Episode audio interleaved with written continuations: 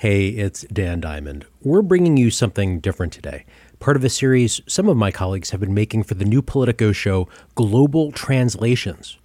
That podcast looks at big global issues that don't respect country borders. And the latest episode examines artificial intelligence, an issue that I'm fascinated with. Uh, just don't get me started on driverless cars. Pulse check regulars probably know the huge potential AI could have in the healthcare world. And in this episode, my colleagues speak with the White House point person on AI, Lynne Parker, about her hopes for artificial intelligence in healthcare, among a lot of other big ideas. Here's the show. If you like it, you can subscribe for free wherever you're listening to Pulse Check. Just search for Global Translations. And we will be back with another episode of Pulse Check next week. Artificial intelligence, facial recognition, lightning fast networks. They're here today. They are upending companies, transforming the consumer experience, and challenging the way that lawmakers craft policy. The pace of technological change is dizzying. So, how are some of the world's leading companies orienting themselves in this new world? Stay tuned for an upcoming special branded episode of Global Translations brought to you by Citi. On October 4th, 1957, something happened that shocked the world. The world learned that the Soviet Union had successfully launched the first artificial satellite. It was called Sputnik, which means traveling companion in Russian, and it was around the size of a beach ball. And people were amazed. My own grandmother was living in Poland behind the Iron Curtain at the time, and this made such a huge impression on her that anytime she looked up at the sky and saw stars that were particularly bright and sparkling, she'd tell me that those were Sputniki. Wait, Sputniki? That's the plural of Sputnik in Polish. Luiza, your grandmother wasn't the only one surprised to see this satellite in the sky. The American people were shocked, and much of the United States government was too. So when Sputnik is orbiting the Earth and you can hear the signals with the radio, this was a surprise because there was this assumption that, well, of course, we'll be the first people to put a satellite up. And, but it wasn't us, it was the Russians. And um, so that really galvanized interest and, and, led ultimately to the, the moon missions, to the Apollo missions, the creation of NASA. But the concern was, of course, that what if somebody could create some kind of super weapon out of a technology that we hadn't even been thinking about? We really had no idea that Sputnik was coming. Uh, no, it was a surprise in some. In some, from a purely technological point of view, uh, people understood that you could get a rocket into orbit, but the fact that the the Soviets did it at that particular time was a surprise. You see, the United States always thought that it would beat everyone else to space, so the launch of Sputnik caught the country off guard. And the real worry there was that if the USSR could launch Sputnik into space, then it might not be that far off from launching nuclear weapons into U.S. airspace. A year later, Congress established the National Aeronautics and Space Administration, which you might know as NASA. And there's another agency that can credit their creation to Sputnik. So DARPA is the Defense Advanced Research Projects Agency, founded in 1958 in response to Sputnik to create and prevent technological surprise. So, why are we talking about this now? Sputnik and this massive technological race between the US and a rival power is old news, right? Well, not really. Today, we're witnessing the rise of a different rivalry over a new emerging technology, and that is artificial intelligence. And this time, it's not between the US and Russia, but instead the US and China. And when it comes to AI, these two countries are far ahead of everyone else. Today, AI is used for things like Apple's facial recognition software and your Amazon Alexa. And there's more. Police in India have used facial recognition to identify 3,000 missing children in just four days. A bank in Australia allowed customers to replace their ATM cards with their faces. Wait, with their faces? Their faces. And a recent study found that computers were able to detect tiny lung cancers on CT scans even better than doctors. So clearly, AI will totally transform the world. And just as the anxiety around Sputnik had to do with the possibility of delivering nuclear weapons from space, a lot of the anxiety behind this battle for control of artificial intelligence has to do with the fact that some applications of AI could be pretty dark, and there are many people who want nothing to do with it. San Francisco is now the first city in the U.S. to ban the use of facial recognition technology. Deepfakes synthesized video created by artificial intelligence can depict people saying or doing things that didn't actually happen. Microsoft employees have pushed back about that. They think we created this technology to create this new level of computing, not to help people kill other people on a battlefield. But it's unlikely they'll have a choice. As this ongoing competition between the US and China heats up, countries will have to decide whose values will guide the development and the deployment of this incredible new technology. From Politico, I'm Luiza Savage. This is Global Translations. I'm here with Nancy Scola, Politico's senior tech reporter. Nancy, sometimes people hear the words artificial intelligence and their eyes begin to glaze over. So, what is the simplest way to explain AI? In the simplest sense, AI is when computers are programmed to behave and think like humans, and importantly, to learn from their behavior so they get smarter over time. But, Nancy, why are we hearing so much about AI right now? I mean, it feels like every day another government comes out with an AI strategy, and I'm starting to get the impression that our robot overlords are just waiting for us around the next corner. uh, so, one of the reasons is that we now have the technology capable of powering AI, things like cloud computing, super fast internet that we just didn't have in the past. And that sparked a lot of excitement around the world around AI, including greater investment by governments, as you mentioned, in artificial intelligence that's true, even though AI has really been around as a field for decades and decades. So, AI has been a topic of intellectual curiosity and active research since the 1960s. And so it's gone through boom and bust cycles. I talked about that with John Everett, who's the DARPA official we heard from earlier talking about Sputnik. So there was something called the AI winter in the late 1980s where funding dried up uh, because there was no apparent progress. So at the peak in the 1980s, people were experimenting with expert systems. And an expert system, if you've ever done your taxes with TurboTax, that's an expert system. Uh, basically, the way they're constructed is you would interview a set of experts on a topic, write down everything they know about it in the form of rules. If this, then that. The problem with rules is that there's an exception for every rule. And so as people started to use expert systems, they found they were very brittle. They wouldn't work in circumstances beyond what they had been constructed for. But in the 1990s, people started to experiment with AI again. They thought, instead of creating more of these clunky expert systems like TurboTax, let's see if we can have AI work more like the human brain. This concept of mimicking elements of the human brain is known as neural networks, and it was a big deal. And then suddenly, uh, graphics processing units became powerful enough to be able to create really deep neural networks. Um, but then suddenly, deep learning becomes possible. And the power of this uh, was, was quite a surprise. And that's led to this current boom of AI that we're in now, which is really a boom in pattern recognition. Well, he didn't mention our robot overlords, but what about robot servants? It turns out it's really hard to teach robots common sense. Science fiction in this area tends to create sort of a halo around the actual technology. So it's easy to think that, oh, well, Siri, I can talk to Siri, and so therefore, surely it'll only be a little while before there's a robot, like in the movie Ex Machina or something. I want to talk to you about the greatest scientific event in the history of man. Are you building an AI? But now let's think about how much common sense is needed even for doing simple things in a home. For example, if I ask the butler to pick up the living room, I don't want it to literally pick up the living room. There's, there's a certain natural language understanding that has to go into that to understand, well, what I'd like it to do is tidy things up. And so the couch cushions, which are on the floor, because my son pulled them off, they need to go back on the couch.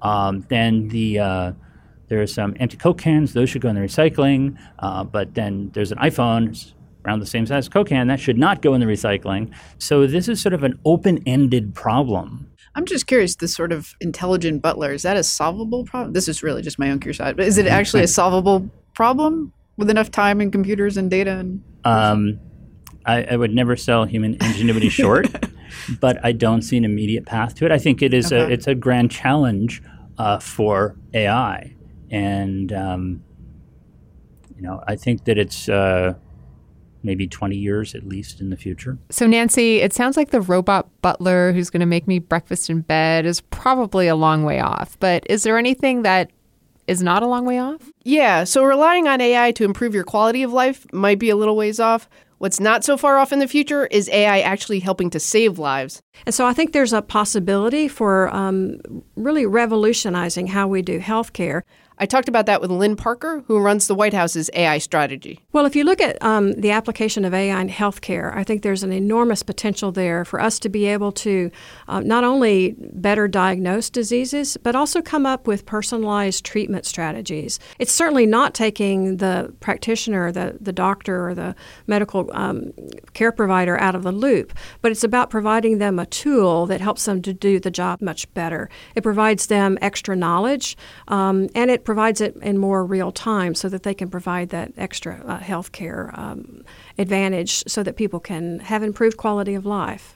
How many years will it be before I go visit my doctor and they have this sort of, they're supercharged with their uh, AI capabilities? How many years off is that? Well, I think it's probably um, at least five years off. Um, I think there are certainly ways that AI will be helping. Um, for instance, right now in um, in understanding images uh, to see if there's a tumor or to see if there's a broken bone, we do have that ability now, and I think it will be scaling uh, a little bit more deeply. But um, AI right now doesn't have the ability to reason about causes. But I think um, any kind of capability that's more based on pattern recognition, like finding a tumor in an image, is much um, even used today and will become uh, more used in, in the near term. So, as artificial intelligence becomes more and more embedded in our healthcare system, along with our policing system and criminal justice system and our financial system, and even in decisions about who gets served which job wanted ad, there's now a growing anxiety that, ironically, it could introduce and even entrench human bias into all of those places. So that's a real concern. There was some research recently that found that hiring algorithms were privileging people named Jared who played lacrosse in high school. And that fits into this broader worry that the technologies, AI technologies, are biased against people of color, biased against women. Part of that's a reflection, people say, of the people who are building these technologies. There was a report out of NYU earlier this year that found that women comprise only 15% of AI researchers at Facebook and just 10% at Google. So these concerns about racial and gender bias came up in several of the interviews I did, including with Elissa Strome. She's the executive director of the Pan Canadian Artificial Intelligence Strategy at CIFAR. So, CIFAR is a global research organization. We bring together the world's leading researchers to address important challenges facing society. You know, w- one of the things that keeps me up at night really is uh, the lack of diversity in AI. So when we look at um, you know the countries around the world that are really leading the ad- advancement of the science of machine learning. Uh, you know, there are five countries in the world that are really leading this work. Canada is one of them. She told me about a report that was released in Canada earlier this year about the state of the AI talent pool. What the report had to say was pretty grim. A report came out this spring by by our colleagues at a startup company here in Canada called Element AI, and they released their global AI talent report. And they found that uh, internationally, only 18% of uh, AI researchers are women. And so for me, that's that that's a big problem. And uh, so, as I said, we do a lot of work at CIFAR to try to increase the level of inclusion. Why is that lack of diversity and inclusion and representation a problem? This technology as it continues to be developed and adopted and applied you know is going to touch all of our lives in in various different ways in you know in our transportation in how we apply for jobs in how we get healthcare. And um, one of the real challenges with ai and bias is that if the data sets themselves are not fully inclusive then the results can become biased taking all of our human biases out of AI won't be that simple. And it could be made even more challenging by the particular way the US is approaching the development of this technology. So, coming up, is the US approach to AI completely backwards? More in a minute.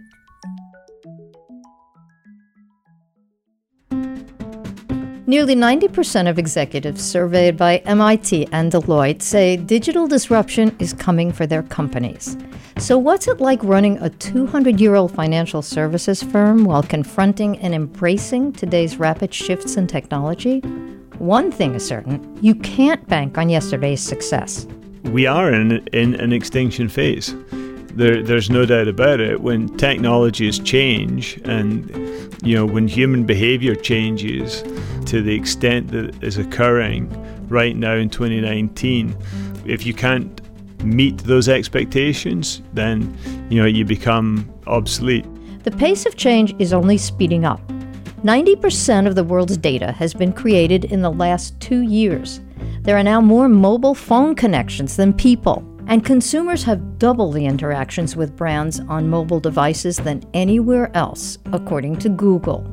Stephen Bird, the CEO of Citi's Global Consumer Bank, sees those trends, and he's formed a singular mission make the bank forward compatible. What is it that makes a company forward compatible? You know, you have to create a new culture. We have to be able to shine a light on the the potential to either grow in a successful way or go extinct.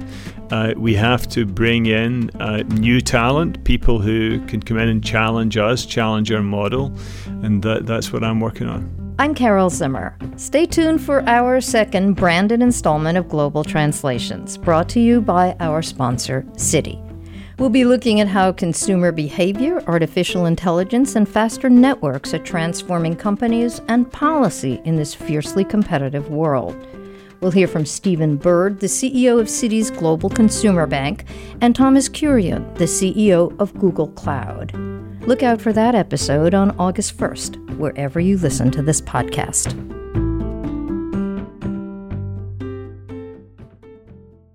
So, Nancy, with everything at stake in artificial intelligence, who's in charge of this new technology? So, it depends on what country we're talking about. There's a huge debate in the field about which model works best. What mix of government funding, free market, academia is actually going to propel AI ahead? So, just like in any other field of technology, industry is saying they want the freedom to innovate and, and government should stay out of the way, right? Really, the approach in the United States has been this free market approach let industry run free. And that's not the approach that's being taken everywhere. No, certainly not. Some countries have had a little bit of a heavier hand of trying to cultivate an AI workforce, in Canada, for example. Other countries, like China, have stepped in and said this is really how AI is going to play out within our borders. And in Europe, too, there's a lot of concern about the need for more regulation around everything from data privacy to algorithms and whether or not they discriminate. Absolutely. In Europe, they're having a robust conversation of not only about the technical aspects of AI, but the social and ethical implications of these technologies. China is spending around 9% of its entire government budget on R&D. And the United States' spend is less than 3% and that n- amount of money is shrinking. I spoke about some of that with Amy Webb. She's a futurist and a professor at the Stern School of Business at NYU, as well as the author of the book The Big Nine How the Tech Titans and Their Thinking Machines Could Warp Humanity. If we're not going to see meaningful spending outside of military applications on a fundamental technology like AI for things like basic research, then we have no choice but to rely on the private sector. And the problem with relying on the private sector, and specifically companies like Google, Amazon, Facebook, Apple, IBM, and Microsoft, is that these are publicly traded companies. You know, they they have to turn a profit. So we've really put ourselves in, in kind of a preventable and all you know and, and also dangerous situation. In that they're motivated, the companies are motivated by profit, so the decisions they're making are different than the ones that. The- That's right, and you know, I know people who work at these companies, and with the exception of Facebook, I don't think any of these companies are intentionally choosing to put us in harm's way. I just don't. You know, that being said, if you have investors and if you have, you know, lots of employees and market demands and you have ideas for what the future is going to look like, um, that then you have to earn money somehow uh, in order to facilitate all of this. The problem that we face, I think, in the United States that's so different from China is that there's an antagonistic relationship between the Valley and their neighbors to the north, up in Bellevue and Seattle. There's an antagonistic relationship between them and Washington, D.C. There's been zero attempt for real to build from the ground up meaningful relationships. So, you know, on the best of days, it's transactional. Most of the time, it's antagonistic. And we've missed an opportunity to encourage and incentivize real collaboration. Instead, everybody, you know, like they ignore each other. So, Nancy, is it fair to say that the US government is basically sitting on its hands when it comes to AI? Not if you ask the White House. Earlier this year, President Trump issued an executive order on AI, and the White House argues they're doing a ton, that artificial intelligence is front and center for this administration. Here's Lynne Parker again. She's the Assistant Director for Artificial Intelligence at the White House, we heard from earlier. I think um, there's uh, certainly a number of regulatory concerns that were addressed, such as um, how we can better use AI enabled tools in healthcare, for instance. So the FDA um, looked at, at their uh, process of approving the marketing of AI tools for healthcare and um, then ended up with um, approving the first AI enabled tool that can be used for diagnosing uh, diabetic retinopathy, for instance. There are also some regulatory approaches that were addressed as it relates to DOT's work and integrating driverless vehicles into our transportation system, and FAA looking at pilot programs to allow drones to um, integrate into our national airspace. And all of that happened relatively early in the administration. So there are a number of these um, areas, in particular, focusing on the regulatory barriers to the use of AI in applications that were happening in the early days. Do you worry at all that while the U.S. is taking this considered, methodical approach to developing rules for the use of AI, that countries like China are using it in more sort of surveillance uh, ways? Well, of course, um, we uh, the executive order is very clear. We don't want to um, develop AI at the expense of our values, and so we always want to use AI in a way that's consistent with uh, civil liberties and privacy and, and, American values. So clearly, we don't um, want to become a surveillance state like China. On the other hand, the opposite extreme is to overregulate to the point where we can't use it at all. And so I think the the policy challenge is to make sure we get it right, to make sure we find that right balance um, so that we are using AI in ways that we all agree are appropriate use cases, and at the same time, um, we are um, not crossing that line to uh, using it in ways that, that people find uncomfortable and invasions of their, their privacy. Well, I sat next to Lynne a couple weeks ago, and I told her a lot of the same things that I'm telling you. That's Amy Webb. Our R&D spend is nowhere close to what it should be.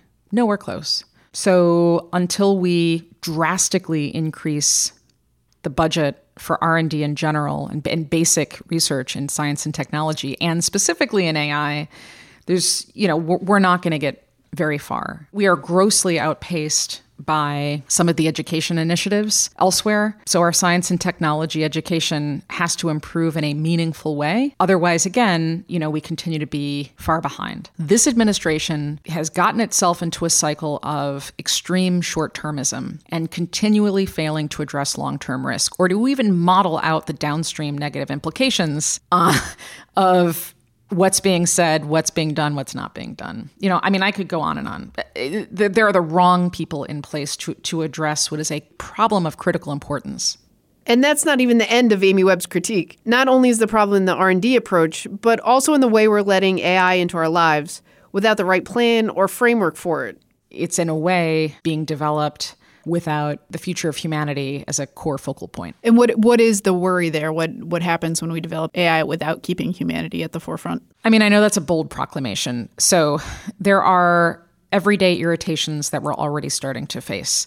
So, um, you know, one easy easy one is most people who have gone through an airport in the past decade or so have either gone through a metal detector or through that other larger machine that's next to the metal detector. And that large machine is comparing your data to a to a baseline um, that that is part of a database. And if there's any anomalies between you and what the system expects to see, then you're pulled aside. Well, an interesting piece of that AI system is that nobody trained it on women who wear underwire bras. And because nobody trained the system to recognize that in advance, you are far more likely to get pulled aside than everybody else. Now, that's not some kind of catastrophic, that's not a catastrophic or existential threat, but it's an everyday irritation. What's the cumulative effect on society if we have all these AI systems making, you know, a thousand decisions for us over the course of the day? Right. So the way that I like to think about this is that we are enabling and self inflicting lots of different paper cuts. If your entire body from head to toe is covered in paper cuts, if you have millions of paper cuts, tiny paper cuts all over your body, technically you are still alive. And technically you can still work and you can still get married. You know, you are still a human.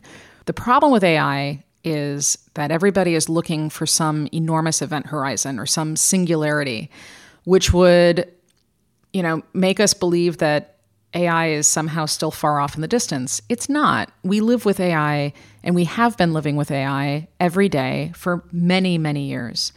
Um, you're hearing about it now because there's finally enough capital flowing in, there's enough compute power, and we have some serious threats and risks coming from unusual places that AI has become part of our public dialogue.